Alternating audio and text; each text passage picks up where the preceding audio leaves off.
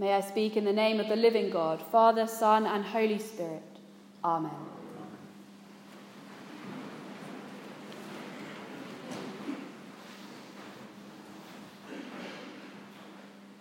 When I was growing up, I attended St John's Church in Crowthorne. It was traditional, and I enjoyed the community and the feel to it. Several times in my teenage years, I went off for a week to a Scripture Union summer camp. This would be a week of excitement, spending time with other Christians my age, singing lively worship songs, taking part in exciting activities. Suddenly, Jesus was cool, and there were times of great spiritual enlightenment. These camps were a real boost to my faith. They filled me with enthusiasm. They topped me up. They gave me courage in proclaiming my love for God. And then I'd come home, and always after one of those camps, I was frustrated at my little Anglican church. I wanted the excitement of the camp again. I wanted lively music and invigorating prayer. But actually, those times taught me something important about the Christian journey. You cannot sustain a constant spiritual high. What goes up must come down. I needed those times of excitement and encouragement, but I also needed the normal, the earthy, being a Christian in my own home, my own environment and school, surrounded by my own worshipping family. And in the story of Jesus' transfiguration this morning, we find a similar idea.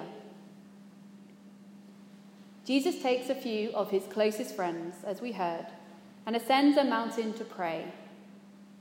And it is there that he is transformed, transfigured, he appears in glory before them, dazzling white, radiant with God's glory.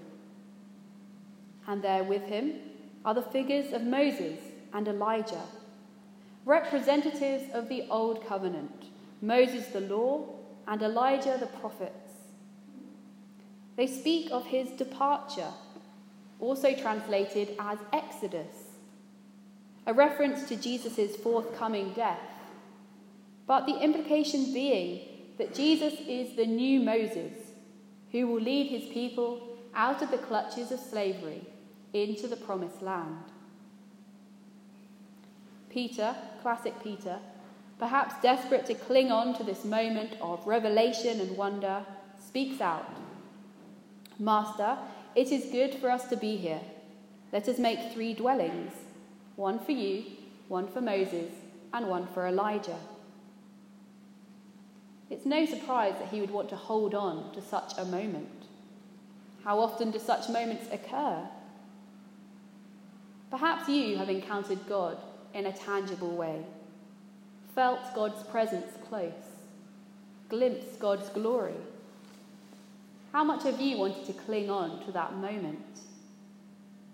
And yet it slips away, like trying to hold water in your hands.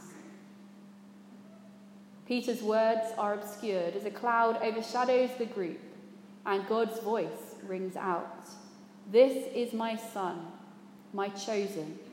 Listen to him.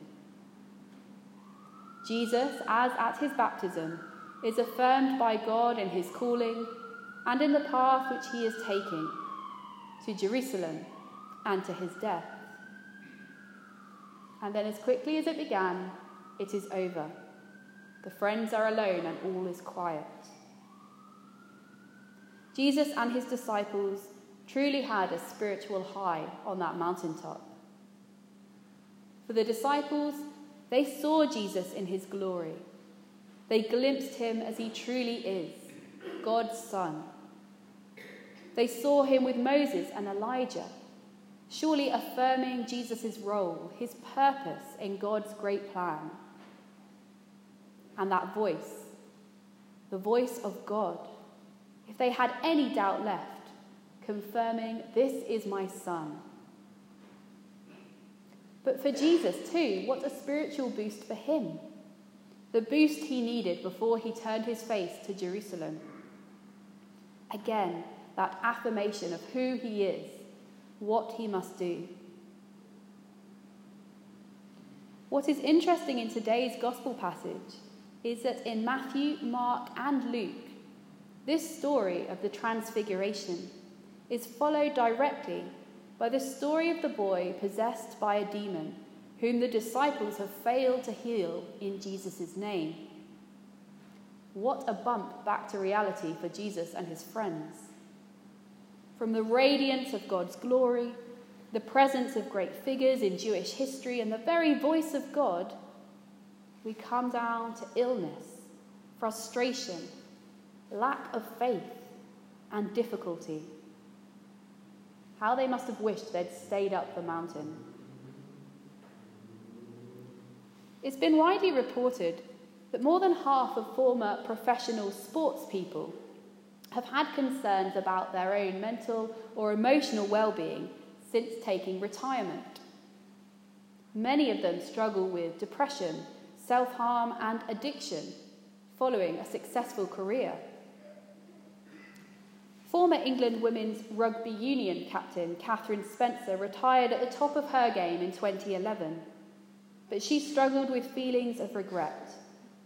She says this I was at the top of my game, England captain, first choice, 63 caps. I knew what I was and what I was doing. I felt like I was at the top of my mountain. Then suddenly it feels as if you're not needed on the top of that mountain and you plummet to the bottom. You don't know where you're going or how to look up. Your whole being is taken away from you. For athletes who have hit incredible highs in their careers to then retire and stop suddenly, there is a great risk that they will plummet into depression and struggle to find any kind of purpose. Maybe you can recall a time when you felt like that. Perhaps if you've worked towards something for a long time, then once you've achieved it, you're left wondering what next?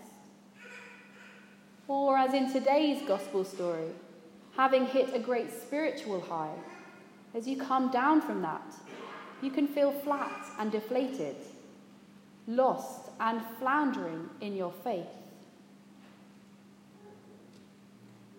What we can learn from today's gospel passage is the importance of those mountaintop moments, but also the importance of coming down again. Those moments up the mountain encourage and inspire us.